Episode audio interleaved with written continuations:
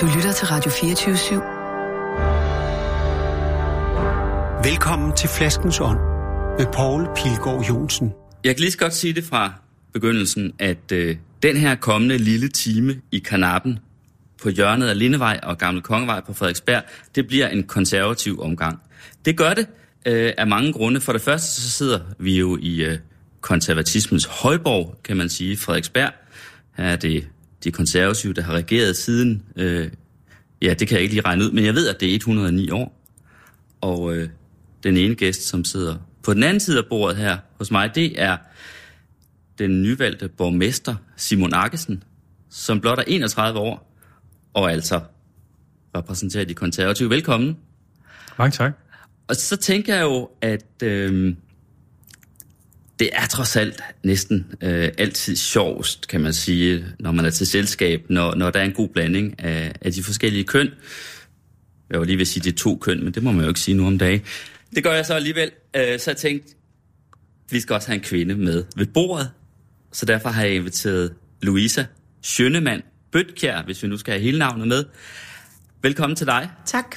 Og du er jo også konservativ. Ja. Du er opstillet til øh, EU-valget, kandidat til Europa-parlamentet, mm-hmm. som, øh, og, det, og det valg afholdes jo lige om lidt. Og så er du øvrigt også øh, medlem af kommunalbestyrelsen i Gentofte, som er den anden konservative højborg i Danmark. Øh, jeg tror, at det ikke siden 1934, oh. at øh, de konservative har siddet på magten der. Og man kan sige, at politik er jo, øh, det er selvfølgelig altid relevant, men det er måske mere relevant nu end længe, fordi vi under alle omstændigheder står foran et valg. Så jeg tænker, at vi skal snakke lidt øh, politik, men vi skal også snakke lidt om, hvad skal man sige, sådan øh, øh, grundsyn, livsholdninger og den slags. Og så skal vi jo drikke. Og øh, altså, jeg tænkte jo lidt på, hvad det skulle være, men så gav det faktisk sig selv, fordi lige den anden dag, der var jeg inviteret til at holde, øh, være ordstyr for en debat, der var efter, at der var blevet vist en film om om et øh, usædvanligt projekt i Danmark, nemlig øh, forsøget, eller ikke bare forsøget, for det er jo lykkes, men øh, Frederiksdal øh, kirsebærvin, som øh, Harald Krabbe, her Harald Krabbe, laver. Og det der lavede en dokumentarfilm om, af en virkelig dygtig dokumentarist, der hedder Eva Mulvær, den blev vist, og så skulle vi have en diskussion og debat bagefter om, hvordan man kan få gang i udkants Danmark med den slags projekter. Og da vi var færdige, så fik vi alle deltagere en flaske Frederiksdal kirsebærvin, og det er den, jeg tænker, vi skal drikke. Spændende. Ja. Og det er den udgave, der hedder Rancho. Det er den fineste. Øh, den er simpelthen... Øh, altså, den er gammel, havde jeg sagt. Altså, den er minimum tre år gammel, når den bliver sendt ud. Den er lavet... Øh, det er jo det, der adskiller kirsebærvin fra Frederiksdal sig fra den almindelige sådan slags likør, som vi forbinder kirsebærvin med. Det er jo lavet ligesom rigtig vin. Øh, bare med kirsebær i stedet for druer. Og den her, det er sådan en, efter at øh, man har lavet den her most, så bliver den lagt på sådan nogle, jeg tror de er 25 liter store glas tønder, eller kolber, hvad man skal sige, og så bliver det sat ud udenfor i sol og regn og sne og blæst og står et år, ligesom man også gør i nogle andre vindistrikter. Og så bagefter lager det på sådan nogle store fade fra cognac. Nå, hvor spændende. I to eller tre år, og så, så bliver det så til det her. Sikke meget, jeg snakker, men... Øh, og så var der også lige den anden lille ting, at hvis vi nu, hvis vi nu skulle forsøge sådan at være lidt fordomsfuld, så var der måske, eller måske være nogen, der tænker, at sådan noget med at sidde og drikke kirsebærvin, det passer da meget godt til de konservative, ikke? det tror jeg, at måske der er nogen konservative, der vil anfægte, men altså... Det tror jeg også. på, hvor god den er. Ved du Poul, jeg tror faktisk, at det er en af de første gange, jeg har smagt kirsebærvin. Ja. Så det har måske noget med alderen at gøre, det skal jeg ikke kunne sige. Skål, Louisa Bøtker. Ja, undskyld, jeg er straks. Og skål, Simon Arkesen. Skål. Og velkommen i flasken. Tak. Tak. Mm-hmm. Jeg har heller aldrig prøvet at smage en kirsebærvin før, trods at jeg er konservativ. Ej, det... Ja, der er smæk ja, på. virkelig meget smæk på, hva'? Den er god. Den er god. Ja. Den er rigtig god. Den Og det er jo ligesom man sådan normalt, for, hvis man har smagt kirsebærvin, da man var barn til jul eller et eller andet, der mm. ligesom er bare sådan, jeg ved ikke, hvad man skal sige det, noget sødt fluidum med lidt alkohol i. Det her, det smager jo virkelig af vin. Ja, det smager af, af sådan en, en italiensk dessertvin eller sådan noget. Ja. Ja. Nå, damerne først. Louisa, ja. øh, du er øh, du er boghandler, Ja. og det er du blevet for ikke så længe siden, efter at have været embedsmand i centraladministrationen længe. Og, øh, og så, men det skal vi nok snakke om senere, men du skal snart forsvare øh, en øh, afhandling i. Søren Kierkegaard, ikke? Jo. som du har skrevet. Ja. Men lad os lige sige det med boghandel først. Det var da en... Øh, sikke en branche at gå ind i, Ja. han har sagt. Ja, det er. Det, ved det er jo ikke ikke lige, lige frem en uh, fremadstormende branche, tværtimod. Altså nu er jeg jo heldigvis øh, boghandler i en øh, såkaldt, øh, ja, en konservativ kommune, og der er folk jo meget traditionelle heldigvis omkring litteratur. De vil gerne have en papirbog, og det er jeg også vant til at købe bøger, så jeg ligger det rigtige sted. Og nu har jeg haft den i tre år, og her øh, i januar kunne jeg så for første gang hæve løn, så nu begynder det sådan at, at kunne lade sig gøre. Mm. Men øh, i dag ved jeg jo, hvor vanvittigt et projekt det var, da jeg startede, men jeg var ret kry, da jeg gik i gang. Hvor- Hvorfor ville du ikke øh, være embedsmand? Jamen, det er en kombination af mange ting. Jeg har været det i mange år, og jeg endte i, i stillinger, med, altså, hvor jeg havde administrativt ansvar, og jeg lavede stort set ikke andet end at omstrukturere og skære ned i velfungerende afdelinger. Og jeg var ansat på universitetet, og man havde meget fokus på administrationen af, af universitetet, og ikke hvad et universitet egentlig er. Så jeg, jeg fik mindre og mindre, jeg kunne mindre og mindre være lojal over for det projekt, jeg arbejdede for. Og så passede det godt ind i vores liv, at, at vi kunne tage den risiko. Mm. Vores liv. Du er gift, Jeg er gift, ja. har børn. Hvad? Jeg har- 51 år? Ja, ja. jeg har. Ja, vi har fem børn til sammen, min mand og jeg. Men jeg har så to biologiske selv. Mm. Simon. 31 år. Øhm, Det er jo ingen alder. nej. Det er den bedste alder. Du bliver så den yngste borgmester, der har været på Frederiksberg. Ja, det har jeg forstået. Nogensinde. Ja. Ja. Men du har ikke haft nogen øh, anfægtelser omkring, om du, om du alligevel var for ung, eller du skulle have lidt mere erfaring, før du satte dig i stolen? Og jeg har haft masser af overvejelser. Øhm, det, øhm, jeg havde ligesom øh, gjort op med mig selv, at hvis jeg skulle få det spørgsmål, om jeg på et tidspunkt ville tage over øh, efter Jørgen Glendhøj, så havde jeg havde jeg gjort op med mig selv, det ville jeg have sagt ja til. Men frem mod det her, hvor der i øvrigt ikke har været nogen indikationer af nogen art, øh, der har jeg jo... Altså på, at Glenthøj ville træde tilbage? Ja, fuldstændig. Det kom, som, øh, det kom som en stor overraskelse for mig, at det var nu. Men jeg har selvfølgelig øh, set, at det kunne måske, hvis jeg var heldig øh, og dygtig og gjorde mig fortjent til det, så kunne det være en mulighed. Øh, så i processen undervejs har jeg selvfølgelig gjort mig en masse overvejelser. Er det noget, som vi som familie øh, har lyst til? Øh, Du har en kone, og er det rigtigt, at du har et barn og et på vej? Ja, jeg har en søn, øh, Karl Johan, på tre år, lige knap tre år, så har øh, min hustru Josefine termin den 12. april. Øh, Ja. Altså, det er rigtig god timing. Øh, sådan noget kan man jo ikke være herovre. Øh, men altså, så, så, så jo, vi har også talt om derhjemme, hvad, er det noget øh, for os? Øh, hvordan vil vi håndtere den opgave sammen, og hvordan skal vi være familie i det, hvis den dag måtte komme? Og så har der jo været en, og det er jo sådan den helt private overvejelse, men så har der jo været overvejelse omkring, øh, er det noget, du har lyst til at gå ind i? Øh, fordi for det første er det en, en vanvittig stor opgave øh, for 105.000, 104.000 borgere. Øh, ja, og så er det også en... lave en ja, bemærkning der. 104.000 øh, mennesker bor der her på Frederiksberg på kun 9, tror jeg det er, kvadratkilometer. Kvadratkilometer. Er det rigtigt? fuldstændig korrekt. Som jo gør det til den, det vel det tættest befolkede område, I Nordeuropa. eller kommune øh, i Nordeuropa.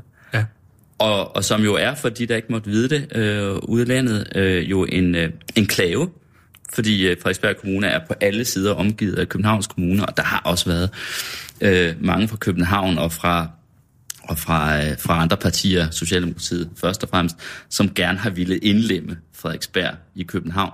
Og så har det i hvert fald været slut med det konservative styre. Men, men det er jo ikke sket. Nej. Øh, kommunen ligger stadig her øh, som sådan en... Øh, ja, nogen kalder det jo så som sådan en ø, eller en, hvad skal man sige, et fristed midt i København, men det er jo alt efter politisk overbevisning, ikke? Jo. Men det er jo lidt sjovt. Øh, Det er jo en, øh, det er jo en speciel øh, konstruktion, øhm, og øh, det er jo funderet i noget historie. Ikke? Øh, på Frederiksberg der tog man ud fra København og forlystede sig i vores øh, øh, teaterliv. Øh, Frederiksberg var jo øh, primært, øh, altså der var nogle store landsteder, som drev udviklingen. Så var det selvfølgelig udbygningen af Frederiksberg Slot øh, og Hollanderne, der kom hertil. Øh, og så øh, sidenhen øh, har byen jo udviklet sig. Villaerne er blevet stille og roligt blevet revet ned. Det, det gør vi så ikke mere. Men det gjorde man altså i 1800, slutningen af 1800-tallet, starten af 1900-tallet, og byggede øh, de her karébygninger, som, vi, som, som er jo det primære kendetegn for Frederiksberg, som gør, at vi bor så tæt. Øhm, så, så, så det er jo historisk betinget, at Frederiksberg var jo på landet. Øh, det var et, øh, et sted, man tog til. Øh, og så øh, øh, med lynets øh, hast, eller det vil jeg sige, det er måske ikke lynets hast, men, men stille og roligt, så er, er København jo så vokset øh, udenom Frederiksberg. Øh, og så har, der, så har der været nogen før mig, der har holdt fast i, øh, i sådan den særlige frederiksbergske identitet og, og fastholdt det, også når nogen har prøvet at udfordre det, øh, om, om, øh, om det kan passe, at man skal have sådan en, en by i byen øh, med 105.000 borgere. Øh, det er jeg glad for, at Ja. jeg har. Og det er også, jeg bor her, det har jeg næsten øh, gjort øh, i alle de år, hvor jeg har været i København. Jeg kommer også fra Jylland, som du også gør, det skal vi snakke om mm. senere. Og det kan føre meget vidt at skal tale om, hvad det er. Det er særligt Frederiksbergske, men måske kan man nøjes med et par, et par enkelte ting. For eksempel så siger kommunen jo altså, her jo altså stadig de til borgerne. Det ved jeg ikke, om I gør i uh, Gentofte. Ikke Lu- i alle sammenhænge. Nej. Nej. men det er der ikke ret mange kommuner, der gør, men det gør man altså her. Her siger man, her siger man stadig de til borgerne. Og så, øh, og så er der noget andet for mig. Altså, jeg synes, der ligesom er en... Øh, det er noget, som nogen måske vil synes er mærkeligt at sige, men, men der er ikke helt så meget kommet hinanden ved på Frederiksberg. Det kan jeg godt lide. Øh, det er sådan, folk de må have deres... Øh, de, altså, de har deres privatliv, hvad de foretager sig inde i, bag deres hoveddør, i deres lejligheder, deres huse osv. Det er der ligesom ikke nogen, der blander sig i. Hvorimod øh, i andre bydele i København, der har, hylder man meget det der med, at vi er også... Øh, hvad skal man sige, vi kommer hinanden ved, og vi har arbejdsweekender, vi har sammen, vi holder øje med hinanden, og så videre, og så videre, og så videre. Men jeg synes, der kan være noget befriende i, at man øh, ligesom kan have lov til at være sig selv og gøre, hvad man vil, uden at nogen blander sig, og holder øje med en. Det tror jeg i virkeligheden er en, en øh, hvad skal man sige, er en reminiscens af, eller en følge af, at, øh, at der på Frederiksberg har boet faktisk nogle, det man måske kunne kalde lidt skæve typer, så det er fordi man havde det her teater- og forlystelseskvarter. Det betød blandt andet, at der var mange homoseksuelle, og der var mange homoseksuelle skuespillere og i, de- i, i de brancher. Mm-hmm. Og den dag i dag tror jeg nok, Frederiksberg er det sted øh, i landet, hvor der bor flest homoseksuelle øh, i virkeligheden. Altså, Altså, uden, jeg, uden jeg har belæg for det, så tror jeg, du har ret. og det øh, tror jeg var fordi, at på Frederiksberg, der har man ligesom det der med, men altså der blander andre sig ikke, der må man have lov til at fortsætte sig, hvad man vil. Og i dag er der jo ikke ret mange, der, der gør homoseksuelle, men det var der jo engang. Måske var der et fristed her, i virkeligheden. Det går lidt igen. Nå. Mm. Ingen. Skål, nu skal jeg nok holde op med at snakke så meget. Skål, Louise. Skål. Men det er jo i virkeligheden også meget konservativt, det med at have en privatsfære. Præcis, det var egentlig bare det, jeg forsøgte at sige. Du sagde det meget kort. Kender I to egentlig hinanden? På Nej, desværre, forhånd? men vi var Nej. så heldige lige at hilse på hinanden i sidste uge på KL. Ja, Så, på KL, altså det var kommunernes landsforeningsmøde, Ja. eller hvordan? Ja. ja, men nej. Nej, det har vi, det har vi, øh, det har vi haft til gode, men. Ja. så er det jo en hyggelig lejlighed at møde hinanden på Ja, her. det er det bestemt. Hvornår blev du konservativ, Louise? Det blev jeg øh, for omkring otte år siden. Jeg er jo sådan frafaldende radikal. Det er jo mit... Øh, jeg har faktisk været engageret i politik i mange, mange år. Men øh, Uha, altså det er jo, de radikale, det er jo hoved af versionen for de konservative. Vi kan bare huske Oberst Hackel i Matador. Det er ikke Socialdemokraterne, han gør af, det er jo de radikale, det er det. Det, er- det, det er de unge. radikale. Men øh, jeg har faktisk arbejdet i forsvaret i mange, mange år. Okay. Når jeg sådan kigger tilbage. Og jeg, og jeg har skrevet speciale om, at man ikke kunne lave kulturdiversitet på menneskerettigheder. Så når jeg kigger tilbage, så har jeg altid været konservativ. Ja. Også i min familie, hvor jeg var den eneste, der havde de holdninger. Og da jeg skiftede, så mistede jeg også min plads i byrådet, som jeg så har fået igen. Så det kostede ret meget. Mm. Øhm, og det kostede også, at min familie ikke talte til mig i tre måneder, før jeg kommer fra sådan en et kulturradikal baggrund. Er det rigtigt? Men, øh, men jeg er rigtig glad for, at jeg har valgt mig selv nu. Hvor, Det er meget kirkegårdsk. Hvor, hvor kommer du egentlig fra, Brian? Jamen, jeg kommer fra Nordsjælland. Jeg er født i Helsingør og har gået i skole i Rungsted, men øh, har faktisk boet de første 10 år af mit liv i Afrika, kvæg min fars arbejde. Og har også på grund af det sådan en meget stærk retfærdighedssans, som øh, jeg også i dag udfolder. Så du er en vaskeægte socialkonservativ, kan man Det vil jeg sige, ja. Ja. Og det er jo det, uh, socialkonservativ, og uh, kalder man faktisk også nogle gange for Frederiksberg konservativ, ikke? Det, øh, det ynder vi at fastholde i hvert fald. Ja, lige præcis. Men, men, øh, men Louisa, øh, hvorfor vil du egentlig stille op øh, til Europaparlamentet. Det er, jo, det er jo nok en, øh, hvad skal man sige, det er en stor udfordring at blive valgt ind, ikke? Jo. Fra et parti, der ikke er særlig stort. Ja. Øh, og, og, og noget Europaparlament der, som jo i brede dele af befolkningen, hvad skal man sige, enten har de ikke en stor interesse for det, eller så har de mange aversioner. Ja, det er rigtigt. Der er ikke så mange, som der var heldigvis. Nej, Men, øh, det her Brexit-ballade har, Ja, har, og alle mulige har andre- reduceret antallet af har. EU-modstandere. Og også andre ting, tror jeg. Men hvorfor vil du? Jamen, det er jo en kombination af flere ting. Altså, der er jo øh, forfængelighedens bål. Jeg bliver spurgt, øh, og det kom bag på mig. Og, der var, og jeg, de bedyrer, at de ikke har spurgt seks andre, før de spurgte mig. øh, og så øh, har jeg en international baggrund. Jeg er interesseret i Europa. Og derudover vil jeg rigtig gerne øh, støtte vores spidskandidat, øh, Pernille Weiss. Øh, og vi har virkelig mange øh, europæisk minded stemmer i Gentofte, hvor jeg er lokaliseret. Så det vil være vanvittigt ikke at, at prøve at arbejde for at få dem til at, at stemme på mig. Og så synes jeg personligt, det er utrolig vigtigt, at vi får en konservativ stemme ind i den EPP-gruppe, vi sidder i i parlamentet. Fordi den tager en populistisk drejning nu. Vi sidder jo i en øh, kristendemokratisk konservativ gruppe, hvor der er nogle elementer, der ikke helt deler de frihedsidealer og idealer, vi har som konservativ, synes jeg. Vi har lige haft hele Orbán-problematikken, som jeg ikke vil gå ind på nu. Mm. Men, Den øh, ungarske ja, regeringsleder. Eller så derfor har jeg sagt ja, fordi jeg faktisk føler, at øh, det er meget konservativt igen, at hvis man kan, så skal man, og jeg føler, at jeg kan bidrage. Ja. Er der nogensinde nogen, der kommer og vil diskutere politik i boghandlen? Altid. Er der ikke Ja. Jeg ligger på sådan en hjørne, og det er en kombination af et socialt kontor og et politisk kontor. altså din boghandel? Ja. Er det rigtigt? Ja, Er det, det, det, det kan ikke sige er det, så, andet ja. er det så modstandere eller, eller, Begge eller dele. ligesindede, Begge der dele. vil diskutere begge med dele. dig? Begge dele. Men jeg synes faktisk, det er ret sjovt. Det er ligesom at være i sådan en lille... Man kunne lave en tv-serie om det, det er jeg sikker på. Sådan en provins problematik, altså udfordring, og jeg kører også rundt til plejehjem med bøger og alt muligt. Jeg snakker meget med borgerne om politik. Hvad vil, de, hvad vil de snakke om, der kommer Jamen, det er jo meget det, det nære. Det kan være alt fra trafiklyset, der ikke virker, men det kan også være store temaer, de kan komme af med, og som de gerne vil levere ind til en, de kan se. De ved jo, hvor de kan finde mig. Så jeg tror faktisk ikke, det er en dårlig kombination. Og så er det jo en boghandel, så det er stadigvæk lidt... Det er legitimt at gå derind. Forstår du, hvad jeg mener? Det, hvis nu det var en tøjforretning, så var det ikke rigtig lige så smart at gå derind og tale. Men her, der er der et rum. Ja. Der er Ej, et det litterært rum. Ja, det er rigtig sjovt. Det er også kommet bag på mig, faktisk. Det kan være, det er det, der får dig Skal vi væk ikke til skåle for det? Europaparlamentet. Skål, Louise, og skål, Simon Arnsen. Skål. Du kommer jo i virkeligheden ikke fra, heller ikke fra Frederiksberg.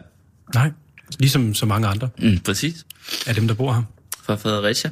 Fra Fredericia, ja. Mm. Det lyder ens, ikke? Det er tæt på. Fredericia, Frederiksberg. Der er noget. Nu hørte vi lige Louisa øh, lige har haft en lille, øh, et lille opgør med familien øh, over, at hun øh, blev konservativ. Har du også det? Overhovedet ikke. Øhm, I mit øh, barndomshjem, der diskuterede vi aldrig politik. Øh, min far, han er organist. Min mor, hun er folkeskolelærer. Og øh, hjemme hos os, der diskuterede vi øh, samfundsforhold, men, men aldrig partipolitik. Min far, han var, øh, øh var meget engageret i det lokale kulturliv. Øh, interesseret rigtig meget for historien, for byen, og engagerede sig i en, i en masse ting.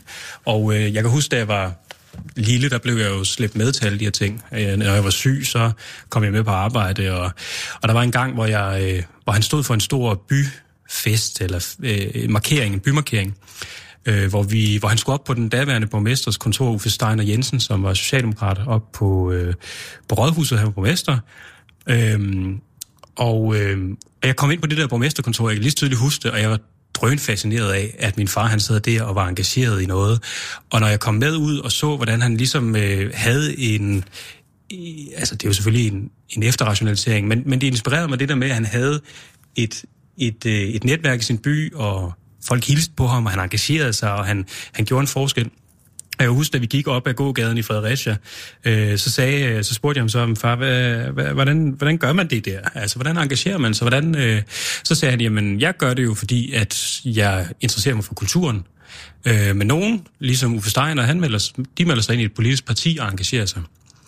Og så, øh, jeg tror, jeg var 13, 14 år, 14 år, 15 år. Jeg kan ikke lige præcis huske det, men så gik jeg hjem på mit, øh, mit teenageværelse, og så øh, printede jeg alle partiernes principprogrammer Øh, og så sad jeg, og det var faktisk efter opfordring fra ham, fordi han sagde, du skal ikke læse aviserne. Det, det får du ikke noget ud af. De mener nogenlunde det samme, og med nogle forskellige betoninger. Du skal læse deres grundlæggende holdninger. Og så gik jeg hjem og læste dem, så kan jeg huske, at jeg gik ned til min far, og sagde, det der konservative folkeparti, ikke, det, det, lyder, det lyder meget fornuftigt. Og der havde vi aldrig talt om det. Så, du, så skal du vælge dig ind. Øh, og så meldte jeg mig ind, øh, og meldte mig ind i konservativ ungdom. De havde ikke en ungdomsafdeling i Fredericia, så begyndte jeg at engagere mig og stille og roligt sætte noget, for noget på, på benene. Og så er det så bare gået sådan slag i slag siden. Øh, men det var egentlig min, øh, min, min baggrund i, ind i politik. Det er jo ikke, fordi jeg voksede op i, en, i et konservativt hjem. Jeg tror, mine forældre de har stemt alt muligt forskelligt. Øh, men, øh, men det var det her lokale engagement, det her lokale forankring i at gøre noget i ens lokal, lokalsamfund. Og det kan man jo gøre ved at melde sig ind i en idrætsforening, eller være frivillig, eller, mm. altså man gør det på mange måder. Øh, min måde til det, det var så, det var så politikken. Du er uddannet jurist, ikke? Jo. Øh, og har arbejdet, jeg går ud fra, nu har du vel overlov, altså borgmester er det ikke en fuldtidsstilling? Jeg har simpelthen tilladet mig at sige op. Du har simpelthen sagt op, ja. men du arbejder som advokat ja. øh, for øh, Mobile Pay. Mobile Pay, ja. altså Danske Banks ja. afdeling der, Mobile Pay. Men, men øh, altså, hvordan havnede du her?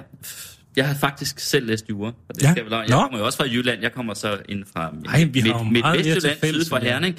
Men du kommer fra, fra, du er også jurist. Ja, altså øh, Fredericia, det ville jo være oplagt at, at tage til Aarhus. Ja, øhm, det er fuldstændig rigtigt. Men jeg, det gjorde du ikke. Nej, det gjorde jeg ikke. Altså, jeg har, har jeg læst mig til. Jamen, det er helt rigtigt. Alle mine venner tog til Aarhus. Øh, ja. Men øh, da min far engagerede sig også i noget fagforeningsværk i for organister, og øh, der kom jeg, der kom jeg til, til Frederiksberg, fordi at, øh, at øh, han, var, han var tit i København, øh, og, øh, og der boede vi, øh, kan jeg huske, øh, hos min fars søster. Øh, hun boede på Hattens Allé. Øh, Din faster? Min på faster. Hattesens Allé? Hattesens ja, Allé. Det er jo et guddommeligt navn. ja, det er det. Og i øvrigt et rigtig skønt sted, og en meget, meget smuk ejendom. Øh, og jeg kan lige tydeligt huske det. Og vi boede der, øh, og jeg, jeg, jeg gik en tur med min far øh, ned ad Dalgas Boulevard, op forbi det hvide hus, og så de her ekstremt smukke ejendomme, og vi gik op igennem Kongens Kvarteret, og op i Frederiksberg Have og sådan noget. Og så sagde jeg til min far, hvad pokker er det her for et sted? Har det bare helt fantastisk. Og så øh, var jeg egentlig øh, fra den gang ret solgt. Øh, til Frederiksberg? Til Frederiksberg, okay. ja. Øh, og jeg sagde, til, jeg sagde til ham, når jeg skal flytte hjemmefra, så skal jeg bo på Frederiksberg. Altså, det er simpelthen for dejligt. Det, det, det, det må være det sted, ikke? Øh, så jeg var faktisk øh, ret målsat, øh, målrettet på, at når jeg skulle, øh, når jeg skulle når jeg skulle læse, så skulle jeg læse på Københavns Universitet. Også selvom alle mine, øh, mine kammerater, de, de gjorde det modsatte. Og så skulle du bo på Frederiksberg? Og så skulle jeg bo på Kom du så til det? Det gjorde jeg. Fra begyndelsen, eller Ja, fra begyndelsen. Jeg, øh, det var saksus med svært. Og jeg, jeg, har, jeg har fundet ud af, at, øh, og det er jo lidt en gave at have en by, hvor de mennesker, som bor i byen, det er fordi, det er et aktivt tilvalg. Det er ikke noget, man bare lige dumper ind i. De færreste, de dumper ikke lige ind på Frederiksberg. Øh, jeg blev ansat som visevært øh, for at få en bolig. Øh, så jeg vaskede trapper og øh, øh, ordnede ukrudt, og jeg ved ikke, hvad jeg gjorde. Øh, jeg var nok ikke den bedste visevært. Jeg er ikke sådan super praktisk, men altså vaske trapper, det kunne jeg, og jeg kunne også ringe efter en håndværker.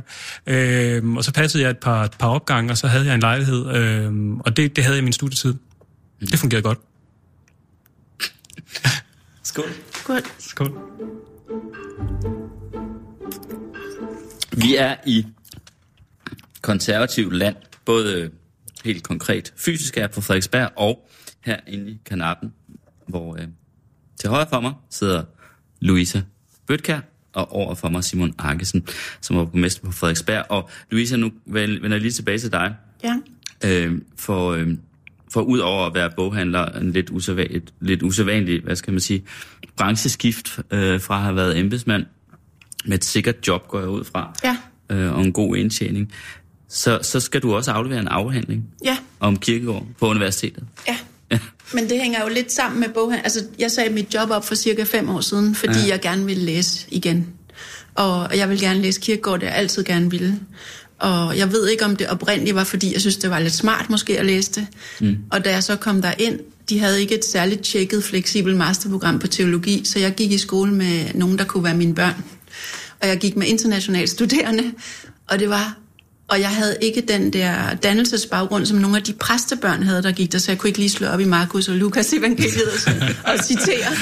Så derfor var jeg helt ude af min comfort zone, og så lærte jeg så meget. Altså, det var virkelig en fornøjelse, og der kom jeg så den, i den retning. Øh, min mor har også arbejdet meget med litteratur og bøger, og lavet radio og skrevet om bøger. Så mm. det, det er ikke helt skævt.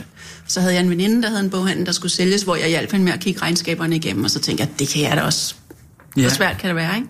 Men hvorfor vil du læse Kierkegaard? Nu siger du Jamen, lidt, at du fordi, synes, det var lidt synes- smart, men Nej, men nu, nu, nu taler vi om at, at være politiker, og hvad der, hvad der danner en som menneske. Og jeg har altid gerne vil forstå, jeg har læst lidt af Kierkegaard, og jeg synes, han var svær at forstå, men der var noget, der lige irriterede lidt. Jeg skulle forstå det bedre. Og så handler det også om at træffe nogle valg i livet, og det vil jeg gerne sætte mig lidt mere ind i. Og så tror jeg også, at det var den der... Nu taler vi om mit skift, øh, også politisk. Altså, jeg, jeg, jeg vil gerne vide mere om at tro. Fordi det, jeg kommer fra en baggrund, hvor vi ikke har talt om den slags. Nu sagde du, at din far var organist. Mm-hmm. Det har ikke været noget, vi talte om i vores hjem. Tværtimod havde jeg nær sagt. Min morfar ville ikke begraves og sådan noget. Altså, det var sådan et opgør mm. med nogle dogmer. Mm. Og det har været øh, meget inspirerende at lære om et gudsbillede, der ikke handler om regler og dogmer. Men at der er en opgave og en opgavestiller. Så det har jeg synes var fantastisk spændende. At jeg så har valgt, at min afhandling går mere i retning af eksistens og natur, fordi jeg faldt over Niels Bohr, som læste Kierkegaard. Og vi kan se i Rane og Eske Willerslev i dag, der taler om spiritualitet, selvom de er naturvidenskaber. Mm. Så det er den retning, jeg kommer til at gå, altså med, øh, at man kan godt være fysiker og kvantemekaniker og naturvidenskaber, og så alligevel synes, at der mangler noget, som man finder et andet sted. Mm. Så den dualisme synes jeg er interessant. Og det er altså det er en mastergrad, som du, Ja. du så får, Ja, det er det. hvis din afhandling bliver godkendt. Ja, Det krydser vi fingre for. det gør jeg også, men det tror jeg nu nok skal gå. Spillede kirken nogen rolle hjemme hos jer, Simon? Aksen, ja, øh, bortset fra det, at din far altså arbejdede i den. Ja, altså øh, det, altså, jeg er jo nærmest vokset op i et kirkerum. Mm. ja. Øhm, øh, kirken har i høj grad været øh, rammesættende for en masse kulturoplevelser og musikoplevelser. Øh, teksten og teksterne har, har fyldt e-, egentlig ganske lidt. Øh, nok på grund af min bevidsthed på tidspunktet. Altså jeg, øh, jeg, bliver, jeg, jeg har været med i kirkerum fra jeg var helt lille, og da jeg er 8 år, der begynder jeg at synge i et, øh, i et drengekor, og kommer sådan set fast i kirken hver søndag, men det er sangen og musikken, der driver mig, øh, mm. og det er ikke teksterne. Og når præsten holdt prædikener, jamen, så gik vi ud bagved og læste Anders Sand og drak sodavand, ikke? Så altså, det er jo ikke fordi, at, øh, at så tidligt i, mit liv, at, at, at teksterne har fyldt noget, men, men det har jo præget mig, og det har præget, det har præget mit liv nu, øh, meget mere end jeg måske havde turde forudse, eller havde forudset. Øh, men, men kirken som kulturinstitution, som bærende kulturinstitution, og musikken øh, har fyldt rigtig meget, og fylder rigtig meget, og... Øh, og det for mig er, er kirkerummet et, et frirum øh, at komme i. Øh, min bror er også organist. Øh, min, min mor hun er musiklærer. Øh, jeg har spillet cello, da jeg var helt lille øh, og, øh, og sunget, men, men øh, på den måde er jeg jo sådan, jeg plejer at sige, at jeg er familiens sorte for, ikke? fordi jeg er den eneste, der ikke øh, fagligt beskæftiger mig med, øh, med musikken til Okay. daglig. Ja, alle har beskæftiget sig med musik. Ja, ja. Hvad med det der korsang? Hvor længe, Jamen, hvor lang øh, tid holdt det, du ved holdt, det? det holdt rigtig godt. Altså, jeg, øh, jeg har sunget, som sagt, siden jeg var 8 år gammel, og da jeg så flyttede til, øh, til Frederiksberg, der øh, ret hurtigt, der øh, ringte jeg ud til Ebbe Munk. Ebbe Munk er stadigvæk cancer i Københavns Drengekor, og øh, sagde, jeg vil gerne øh, ud til en forsøgning. Jeg kunne godt tænke mig at være med i mandskåret og blev optaget, og så har jeg sådan set også sunget i Københavns Drengekor indtil indtil for, det er nogle år siden, altså da jeg begyndte at, øh, at have et fuldtidsarbejde, så blev det simpelthen for hårdt, fordi det var tirsdag i aften, og det var torsdag i aften, og der var, jeg brugte to, to uger af min, af, min, af min ferie, optjente ferie på at, at være på korturnéer, og øh, jeg var præfekt eller tilsynslærer for drengesopranerne, de fem, femte klasserne, inde i, inde i Domkirken om søndagen, og sådan ting. Så, så lige pludselig begyndte det at fylde for meget, så jeg, jeg blev nødt til at sige, at der kommer andre forpligtelser, og så, så, så måtte jeg trække stikket på det, selvom det var skønt, øh, fordi du møder jo en masse mennesker, som er der på grund af musikken, øh, som mennesker, jeg ikke typisk ville møde øh, i mit liv som advokat, hvor det var min faglighed, der var styrende for det. Men, men det her kærligheden til musikken og, og det fællesskab, det giver, at du møder nogle mennesker øh, på tværs af politiske skæld, øh, faglige skæld osv. Øh, det, var, det, det, var, det var sådan, det var. Det måtte jeg bare opgive, men, men det var ikke nemt. Men, øh, så musikken og sangen har fyldt meget. Mm. Men ikke sådan fagligt. Der er jo ikke sådan taget en uddannelse sidder lige og kommer til at tænke på, at det er jo egentlig meget øh, sjovt, måske også til dels betegnende, det kan vi, vi, jo, vi jo snakke om, men, men at øh, jeg sidder her med henholdsvis en nyvalgt borgmester, Simon, på Frederiksberg, og en, øh, og en kandidat øh, til Europaparlamentet, Louisa Bøtka, og begge konservative. Øh, og det, der gælder for begge, er jo på en eller anden måde, at, øh, at øh, kultur, øh, kunst, ånd på en eller anden måde spiller en rolle. Tydeligvis spiller en rolle i dit liv, øh, Simon, med musikken. Fyldt meget. Øh, du fortalte om før, hvordan kirkegård og hele, hvad skal man sige, din... Jeg hørte egentlig næsten lidt som længsel efter en, en større sammenhæng og noget, der, der rækker lidt ud over dagen og vejen. Øh, det konkrete, det økonomiske osv. Ja. At, at, det, at det spiller en rolle øh, for jer begge.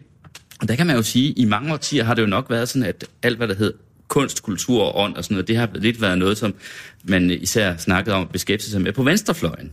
Øhm, og man skal nok heller ikke bevæge sig meget ind i, i, i mange kunstmiljøer, for, før der er en overvægt af, af folk, der opfatter sig som, som hørende til venstrefløjen, og ikke borgerlige. Men lige præcis der måske er det konservative, øh, er det konservative måske det, det, der adskiller sig fra de andre borgerlige. Jeg ved ikke, hvad I tænker. Det, men det, det er jeg glad for, du siger. Ja, ja, det, tænker jeg, jeg, jeg er helt altså. enig, fordi vi netop er i modsætning til andre mere liberale kræfter, ser vi en helhed. Altså, det er jo ikke kun øh, mennesker som sådan en økonomisk enhed. Vi, vi står på et større fundament end det. Mm. Og vi har brug for mere end det.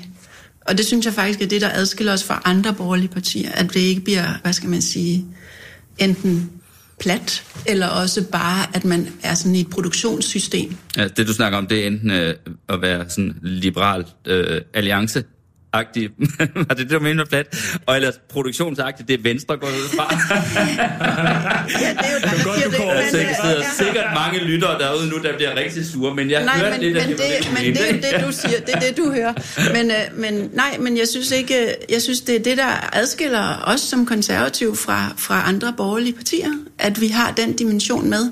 Og så sagde du før det, at man tit har fundet, eller ofte har fundet, hvad skal man sige, kulturestablishment på, på venstrefløjen. Ja, men jeg, ja, men jeg, jeg har egentlig i, i, i min færden i de miljøer, tidligere også kvæg mange af mine venner og sådan noget, så vil jeg sige, jeg, jeg opfatter det mere som, at man på den kulturelle scene måske mere ser sig som værende i opposition til magthavere.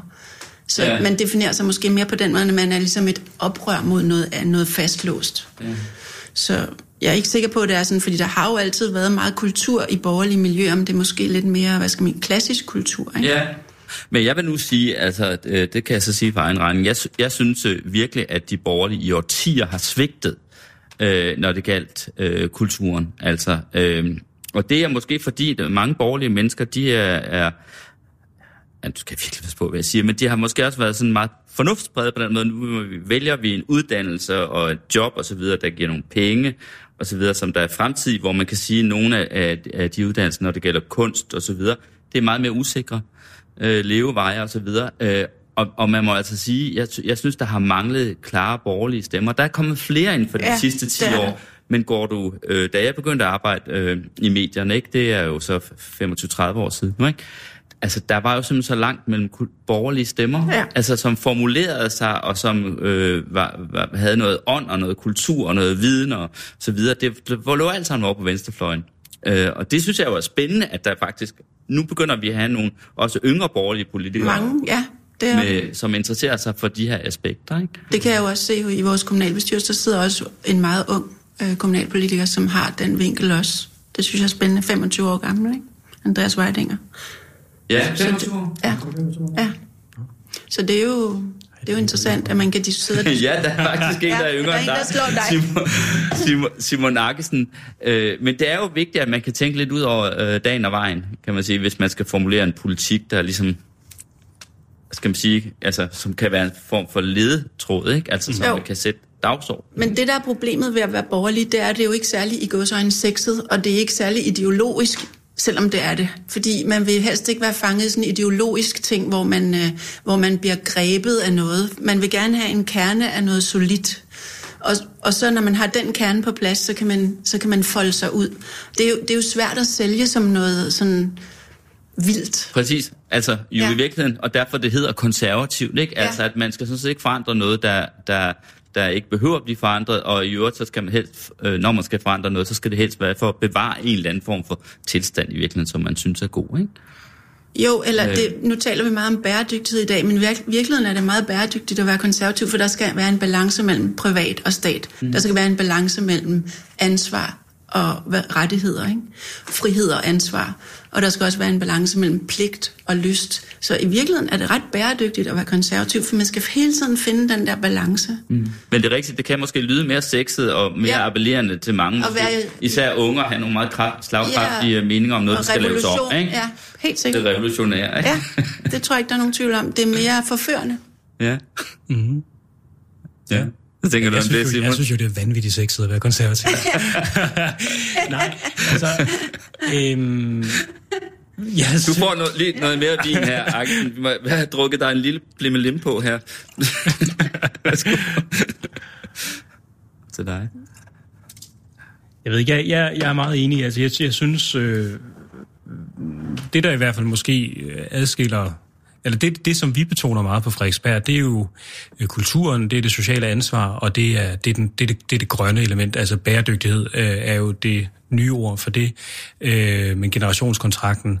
Øh, det er sådan ligesom de elementer, som... Generationskontrakten, det må du heller lige forklare, hvad det Ja, betyder det kan jeg godt gøre. Øh, det er et grundlæggende ønske om, at det vi har fået givet, øh, det har vi overtaget øh, fra vores forgængere, det skal vi levere i en bedre stand til, til næste generation. Og det er, jo på, altså det, er jo, det er jo sådan set bredt. Altså det, er jo, det er jo noget, som gælder mange ting. Øh, det bliver ofte brugt i forbindelse med den grønne sammenhæng, eller grønne dagsorden, øh, at vi skal, vi skal levere en, en klode, der er i den bedre stand, end den vi øh, modtog. Og man siger, det, det halter vi jo lidt med øh, PT, øh, der har vi desværre ikke haft, øh, haft indflydelse nok til at kunne sætte den øh, dagsorden øh, Det lok. konservative Folkeparti har ikke Nu siger jeg, nu siger jeg sådan på landsplan, mm. øh, på Frederiksberg øh, er det sådan en, en, en helt sådan del af vores DNA. Øh, jeg tror, hvis du kigger på et luftkort, luftkort over Københavnsområdet, så vil du ganske enkelt se, at Frederiksberg også bare er fysisk grønnere øh, end omgivelserne. Så den her, Der er mange den- træer. Der er mange træer. Ja. Det går vi rigtig meget op i. Vi elsker træer. Vi, vi laver lo, lo, lokale, bevarende lokalplaner for dem, og, og vi går ud og besigtiger dem, hvis folk vil beskære dem. Og altså, vi går virkelig op Der i er vi også i. Gentofte. Gør I det? Ja. Der må man heller ikke skære en gren af træet, uden at... Der er i hvert fald mange bevaringsværdige træer, Ja. ja. og det kolliderer jo med den private ejendomsret. Ja, jo, det er jo altid balancen, og det er jo så, vi er tilbage på balancen, men, men, men og, så, og så er det, nu er det jo også øh, jo altså mere end det fysisk grønne, det er også, øh, hvordan, øh, hvordan øh, mindsker vi vores CO2-udledning osv. Men generationskontrakten for mig handler også om, øh, at vi ikke er åndeligt fattigere, at vi ikke øh, kulturelt er fattigere. Øh, jeg skal jo gerne sørge for, at Karl Johan og min nummer to, som jeg ikke ved, hvad kommer til at hedde endnu, øh, Er det en dreng eller det er en dreng. Det er en dreng. Så det indskrænker mulighederne ja. lidt i mit verdensbillede. Altså, det hvis man er mere moderne, så kunne det godt være, at man var klar til at give et, et andet navn. Vi har jo en liberal navnlov, men øh, øh, jeg tror, jeg holder mig til sådan øh, nogle klassiske navne. Men, men øh, så, så, så generationskontrakten er for mig mere end miljøet. Øh, Men alligevel, altså, herfra hvor vi sidder lige nu, vender mig lige kigger ud af vinduet, ikke? Hvis øh, vinduet nu stod åbent her, og jeg havde en tung sten, og så havde jeg kastet med alt den kraft, jeg har, så ville jeg i hvert fald nå halvvejs over øh, til en ejendom over på Frederiksberg Allé, hvor Poul Slytter bor. Konservative øh, statsminister, som han jo var, øh, og med et stemmetal, der som øh, jo kan give en hver øh, nuværende konservativ våde, våde drøm. Ikke? Øh, man må jo sige, det er gået tilbage siden øh, med stemmerne. Ikke? Der er stadig en konservativ borgmester øh, på Frederiksberg, og du sidder jo lige over og for mig. Og en konservativ Men, øh, borgmester igen. Og igen Tofte, men altså Akkesen, der var jo vist kun, det var kun 107 stemmer, tror jeg, eller 127 stemmer, der rent faktisk afgjorde sagen, og at det blev en konservativ borgmester, eller så var det gået til den anden fløj. Øh, ude i Gentofte ser det vist noget anderledes ud, men vi kan se på stemmetallen af meningsmålingen, hvad vi er på landsplan, og der jubles i, hos de konservative, hvis man går, øh, hvad skal man sige, et halvt eller helt procent frem. Vi er jo langt fra øh, den succes, som de konservative var engang. Hvad, hvad, skal, hvad, hvad skal I gøre for at gøre det? Fordi alt, hvad I har siddet og sagt her i dag, det tror jeg, der er rigtig mange, der synes lyder rigtig positivt og, og kan skrive under på, og alligevel så synes det ikke som om konservatismen slår voldsomt igennem, og slet ikke nær så meget igennem, som det gør i mange andre europæiske lande. Der er jo sådan nogle, mm. der svarer til konservative partier, kristendemokratiske kalder man den typiske Sydeuropa, som typisk altså har sådan en naturlig vælgerandel på minimum en 25-30 procent, ikke? Altså, og altid vil være der. What's the problem? Altså, Hvad vi gør ved det? altså, nu var det jo 172 stemmer. Og Nå. grund til, at, og grund til, Det var noget med syv, det og kunne jeg grund til huske. at gå lidt op i det, det er det jo faktisk ret nødvendigt. Øh, og øh, vi havde jo fornøjelsen øh, at være sammen øh, en del af valgaften. Jeg var Øh, henne og dække valget for ja. weekendavisen, ja. Så, øh, Det så var spændende. Det var en det spændende aften på det, det var en spændende aften, og, øh, og Det var endda det aller, aller sidste valgresultat, der indløb, altså fra det sidste valgsted. Det var det, der afgjorde det. det sidste valgsted afgjorde det. Altså før da, det så du sådan om, det var, at, at øh, det blev, de, det, hvad hedder det, den anden fløj, en radikal, en ja. radikaler faktisk. Ikke? Det er jo det. Men, men til billedet hører faktisk, øh, uden at vi skal fortabe os i, i detaljerne, at, øh, at øh, vi gik fra 10 til 11 mandater. Og vi gik fra under 35 procent til 37 procent, øh, lidt over 37 procent, så, så vi fik et mandat fremgang. Altså de konservative. De konservative. Så har der så været nogle andre Ja. borgerlige, der mistede nogen. Så var der nogle andre borgerlige, der mistede en lille smule. Ja. Ja. Liberale Alliance mistede en lille smule. Venstre øh, mistede en lille smule. Øh, men det, der ligesom gjorde udslaget, det var, at vi jo i altid har, altså de sidste 20 år har arbejdet tæt sammen med det radikale Venstre på Frederiksberg, og de, øh, de valgte øh, op til sidste kommunalvalg og øh, sige, at de ønskede ikke at pege på en konservativ borgmester. Så jeg tror, hvis du øh, lige tager plus minus og lægger de radikale Venstre på den anden side, øh, hvor vi jo altid har opfattet den på Frederiksberg, jamen øh, så, så så det egentlig i store hele øh, nogenlunde ud, som det altid har gjort. Okay. Men, men øh, det ændrer ikke ved øh, det faktum, at, øh, at, øh, at det var valgresultatet. Ja. Og, øh, Men lad os prøve at løfte den lidt ja. op øh, på landsplan. Ikke? Ja. Altså, hvor- hvordan øh, tænker du, at øh, den konservative sag, om jeg så må sige, eller livsindstillingen, hvad skal man, skulle kunne blive større igen? Jamen, jeg, altså, jeg tror helt sikkert, øh, at det konservative folkeparti skal evne at kommunikere mere om det grønne. De skal evne at kommunikere endnu mere øh, i forhold til vores øh, rolle øh, som fællesskab over for de mest udsatte borgere. Og så tror jeg, at øh, det konservative folkeparti skal evne at kommunikere og mene endnu mere øh, på kulturområdet.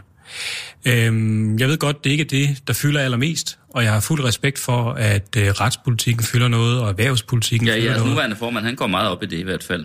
Øh, Og- og- han bliver selv den mindste lille lovændring jo udskrevet som en stor konservativ sejr. Men nu er det jo også hans job.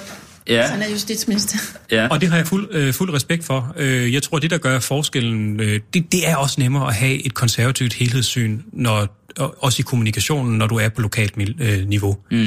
Det er nemmere, undskyld igen Tofte, det er nemmere på Frederiksberg at tænke helhederne, som jo er en del af den konservative DNA, øh, balancen af helhederne, øh, kulturtilbudene osv. Men, men der er ikke nogen tvivl om, at øh, på min ønskeliste stod kulturpolitikken, det sociale og det grønne højere end det, det fylder i dag. Og det er ikke en konflikt, eller det er ikke et ønske om at sige, det, øh, som den konservative gruppe på Christiansborg laver nu, det er dårligt. De arbejder benhårdt, topfokuseret, øh, og arbejder godt med de øh, områder, de har. Men til, his- til den konservative fortælling hører også de tre andre elementer. Der er også flere elementer, men, men hvis du lige beder mig om at pege tre ud, øh, som jeg synes Gentofte lykkes med, og Frederiksberg lykkes med, så er det måske dem, jeg vil tage frem. Mm. Ja. Og så også det med at ture og være kulturel. Fordi det, det, der har været, der er jo sådan, når det går, når det er svært i verden, så vælger man nemme løsninger. Og så kan populistiske løsninger være dem, man synes, der er nemme. Det er lidt svært at kommunikere kultur, for eksempel. Øh, også hvis der kommer økonomi ind over, men det kan man jo ikke måle. Altså personligt synes jeg, at det er problematisk, at man beskærer kulturinstitutioner ud fra sådan en en, en, hvad skal man sige, erhvervspolitisk tankegang. Altså, vil man have de kulturinstitutioner, eller vil man ikke have dem? Og hvad skal de koste? Og så må det være sådan. Øh, I stedet mm. for at, at indlemme dem i, i sådan en almindelig øh, måling af output-input, det kan man ikke. Vil man have kultur, eller vil man ikke have kultur? Og der tror jeg, at vi skal ture som parti og ture og være lidt elitær på det. Altså ture at sige, det ved vi noget om, det vil vi gerne fremme. Elitær på det kulturelle Ja, og nu tør jeg næsten ikke sige det ord, for det er så farvet. Mm. Og, og især i den tid, vi lever i dag, hvor man sælger lidt ud af det. Mm. Men det synes jeg, man skal ture. Ja, og det er jo noget, der på en måde, hvad skal man sige, i virkeligheden går... Det var så ikke en konservativ, det var så en venstre statsminister, Anders Fogh, som jo blev berømt for det der med, at øh, sige, at, at, at han og, og vi, danskerne, ikke behøvede smagsdommer. Ja, præcis. Og som jeg jo i virkeligheden tror blev sagt, fordi at, at, at der var den bias, som jeg forsøgte at sige noget om Ja, ja, før, ja. Øh, øh, på hele det, det område, der hed den gode smag og kultur, ånd og så videre, var meget venstreorienteret. Øh, og, og, det, og, og det var jo nok et opgør med det, at man ligesom part, at det partout skulle være venstreorienteret for, at det var øh, rigtigt eller fint eller tilstrækkeligt kulturelt. Ikke? Desværre øh, synes jeg jo, at det er kom til også at lyde som, at man egentlig... Øh, at man egentlig sagde, at det der smagsdommer, så røg der nogle andre med i købet, nemlig de, der ved noget om Ja. sagerne, han har Ja. sagt. Man Altså, må- man må godt at der sige- faktisk var nogen, der, der, der turde stille sig op og sige, at der er altså nogen, der ved mere om det her, og, og Ja. alle folks mening tæller altså ikke lige meget. Der er rent faktisk noget, nogen, der ved noget øh, om noget, som nogle andre ikke gør, Ja. og alle mulige meninger. Det kan jo være inden for arkitektur og kunst, og hvad ved jeg. Altså, kan man jo ikke drive en politik, der handler om, at vi, at vi, vi skal stemme om, hvor mange synes, at det maleri er pænest, eller skal et vikingeskibsmuseum øh, bygges i vikingestil, øh, øh, papmaché, og hvad ved jeg. Altså, Og det, og det er jo også derfor, vi har kulturstøtten. Altså, mm. der er noget, der skal støttes, og der, der bliver nødt til at lægge nogle parametre ned, i, øh, ned over, hvad, hvad, er det, hvad er det, vi skal støtte. Og der må være noget faglighed. Øh, Ja, og der må, og der må være øh, en historiefortælling i forhold til, hvad, hvad er vigtigt for os at sikre lever. Noget, der ikke kan leve på markedsvilkår. Altså, der var engang en, der sagde til mig, jamen, hvorfor skal du bestemme, hvad der er kultur for mig? Det var dengang Blockbuster eksisterede. Øh, altså, de film, jeg går ned og leger i Blockbuster, det er kultur for mig. Hvorfor skal det ikke have støtte? Jamen, øh, det er altså fordi, øh, at der er noget, som ikke kan leve på markedsvilkår nødvendigvis, medmindre vi skal have øh, et samfund, hvor det kun er eliten, eliten, der har råd til øh, at gå ind og høre øh, nogle klassiske koncerter eller, eller andre øh, spændende udstillinger. Øh, så, så der er noget, vi, vi har en forpligtelse til, bygget på noget fagkundskab, at det her, det skal vi føre videre. Øh, men kulturen har jo også en mere fremadrettet rolle. Øh, lige nu øh, på Frederiksberg, der har vi en udstilling i Cisternerne, der hedder Superflex, øh, som sætter fokus på klimaforandringerne. Og det man også skal huske på, det er, at kulturen kan også i mødet mellem mennesker øh, nedbryde fordomme, øh, gøre det nemmere at samtale, men også sætte nogle ting på tapetet, hvor man måske ikke lige umiddelbart har nogle svar, eller sætte noget til debat. Øh, det handler ikke om den klassiske finkultur, øh, men det handler om, at kulturen kan sætte nogle ting i spil. Øh, så kulturen har i mit verdensbillede på et tidspunkt, hvor vi ser nogle udfordringer, som vi ikke umiddelbart har svar på, også en, en opgave i øh, at facilitere nogle drøftelser, sætte nogle tanker i gang, øh, udvide vores horisont. Det har den altid haft, men det har den særdeleshed også nu. Øh, så så, så der, er, altså, der er mange, jeg kunne blive ved, der er mange grunde til, hvorfor kulturen er vigtig, og kulturstøtten er vigtig øh, som samfund. Det er jo et fattigt samfund uden ånd. Altså, det er det. det er det. Skål. Skål. Skål. Hov, Louise, er der ikke noget med din far? øh, Jo, han er vinbonde. Han er vinbonde. Han er pensioneret ingeniør, Ja. og han har så... Mine forældre bor i Frankrig, min mor er fransk lærerinde, i øvrigt, tidligere fransk lærerinde. Og de har så haft det der sted siden i 70'erne, hvor vi kom hjem fra Afrika, der købte de det der sted i Frankrig, som er virkelig simple living. Det lyder Hvor, ret. hvor, hvor ligger det ligger i Dordogne. I Dordogne? i Sydvest-Frankrig, og Ja. min far plantede på ingeniøragtig vis stokkene, da vi var små, så de havde den rigtige højde, når han gik på pension. og han er både biodynamisk og økologisk, Ja, det, hvilket han okay. aldrig har været før. Og han passer stokkene mere, end han tog sig os, da vi var små med feberhede pander. men, øh, men han er faktisk ret dygtig. Han er, som han siger, det er jo ikke pinligt, det jeg serverer af det. Nej. Men det er en lidt svær egen. Det er ligesom kan overvinen, altså prins Henriks vin, det er meget kalkholdt i jord, det er ikke så raffineret vin, men han gør det faktisk. Er det vin, hvid eller rød? Eller Rød. Det er rød? Ja, og så er der sådan et system i Frankrig, som jeg slet ikke kan til, at man kan ikke bare producere vin, man skal have en ret, rettighed til det, mm. som kan gå i arv eller kan erhverves. Og den lille landsby, mine forældre bor i, der var der en, en ældre landmand, som gav min far lov til at bruge hans Okay. certifikat. Eller Men kan det være, at du så kan arve det der øh, certifikat? Nej, fordi min far, han er så også jyde. Og øh, det vil sige, at han, Det er jo. han er ret sort og hvid. Og øh, da han, han blev 80, så Og der synes jeg, du er Det, helt det er også Ja, man kan godt tillade sig at være fordomsfuld, når man selv har en ramme af huden, ikke? Da han blev 80, der besluttede han sig for, at nu ville han ikke lave vin mere, for nu havde han nok flasker til sin alderdom. Og så gik han ud og rev alle sine vinstokker op, som han har brugt 30 år på at, at få i den stand, de var. Og så har han plantet morbærtræer. Nå, Det er fuldstændig ekstremt. Okay. Altså, det er jo nærmest anarkistisk. og jeg har også bare sådan, nu har han brugt så mange år på det, og vi har ligesom lavet underlagt det projekt i så mange år, og nu er det væk. Men det er fordi, der er nok vin nu. Der er nok vin. Mm. Hvordan smager den der? Den smager fremragende. Det er en bordvin, ikke? Men den er Ja. udmærket. Jeg synes, han er dygtig. Det er en Bordeaux-vin. Den er lidt sådan, altså, den, den er lidt knipsk og med lidt uh, Den er sådan lidt, den har lidt tannin, tanniner. Ja, eller ja, hvad man men han er sige. dygtig, det er han. Han har også forberedt det længe jo. Ja. Og så har han så gået på vinkurser i Bordeaux. Jeg var, har været med ham en gang og set uh, lærerinden, som lignede Sofia Loren, og så var professor i vinologi. Så jeg kan godt forstå, at han synes, det var spændende at gå der. Meget smuk og klog kvinde. så jeg synes, at det er fint, at han har lavet det i sin alderdom. Det var nok, stoppede hun med at øh, undervise, siden han rev alle de der vinstokker Ja, op? det kan jo godt være, at det er sådan en frustration, hun er blevet pensioneret. Hvem ved? Ja, så jeg har smagt meget vin i min opvækst, og, og det synes jeg faktisk, det, det er også kultur. Altså nu er der jo så meget, at man selvfølgelig ikke skal børn ikke drikke alkohol, men man kan jo godt få noget på en teske. Og fordi jeg har smagt så meget vin som barn, så er jeg faktisk rigtig god til at smage vin, når jeg rejser. Mm. Og det er jo også kultur, at du introducerer dine børn for nogle oplevelser, der giver dem en referenceramme. Og det er så vin, men i dag er der jo meget hysteri omkring, hvordan man gør med børn, men man kan jo godt lige dufte så til en vin som barn, og så hele tiden genkende nogle toner, ikke? Jo, det har jo. været en kæmpe ting for mig nu, som Jo, voksen. jo, men det er jo det, man kan sige. Altså, hvis der er noget, der er en kulturplante, så er det jo i virkeligheden vin. Altså, Ja. øhm, også fordi altså, det har så meget med stedet at gøre altid. Ikke? Det er jo det, det der, hele, der definerer, kan man sige. I hvert fald i Al Europa. god vin, det er jo ligesom det sted, det kommer fra. Det er jo også derfor, man går så meget op i at beskytte øh, Ja, for søren. øh, navnene og distrikterne osv.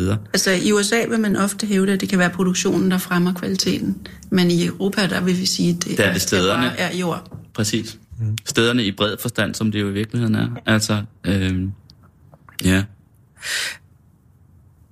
Nu, du fører i virkeligheden valgkamp nu, ikke?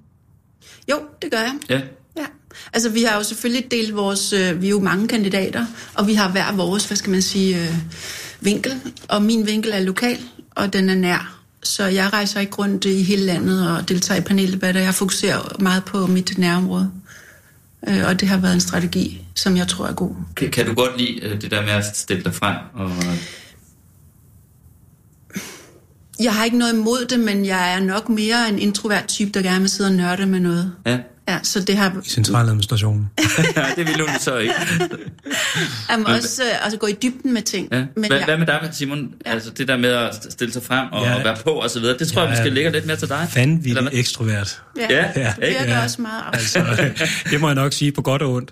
Men sådan er det jo med alle kompetencer, der, eller det, du ved, øh, der har man, der har man en, en, en fordel og en, en ulempe af det. Og hvis man evner at balancere sine ulemper, så, så er man rimelig langt. Men det siger jeg ikke, jeg gør. Men, men ja, jeg er vanvittig øh, ekstrovert. Ja, du kan godt lide at være på. Du kan godt lide at Ja, være... det kan jeg godt. Ja. Og jeg elsker at møde øh, folk, og det, øh, øh, det er derfor, jeg synes, at den rolle, jeg nu har fået lov til at, at varetage, er så... Altså som borgmester på som borgmester på Frederiksberg er så vanvittigt spændende, fordi du får adgang til øh, menneskers historier, øh, som vil fortælle det, ikke fordi jeg er Simon, men fordi jeg er borgmesteren.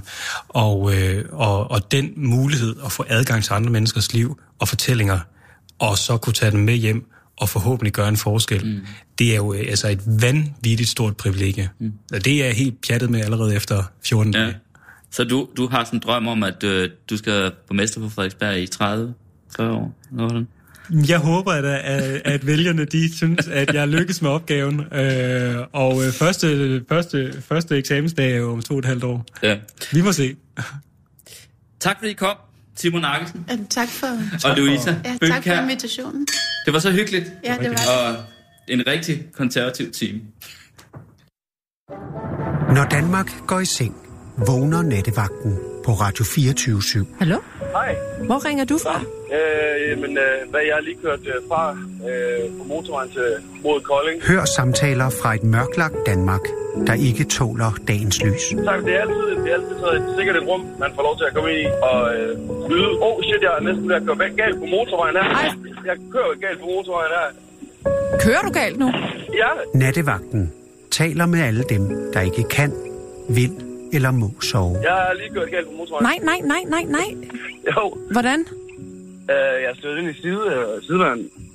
Nattevagten. Okay, ja, skal jeg lige blive her, eller hvad? Jeg bliver Ja, jeg lige. tror, hvis du lige et øjeblik, jeg skal lige, lige se, om jeg kan bakke ud herfra. Nej, for satan. Hver nat, når klokken slår 12. Katastrofeblink på som det første. Ja, ja, helt sikkert. Havariring. Her på Radio 24 /7. Du lytter til Radio 24 /7.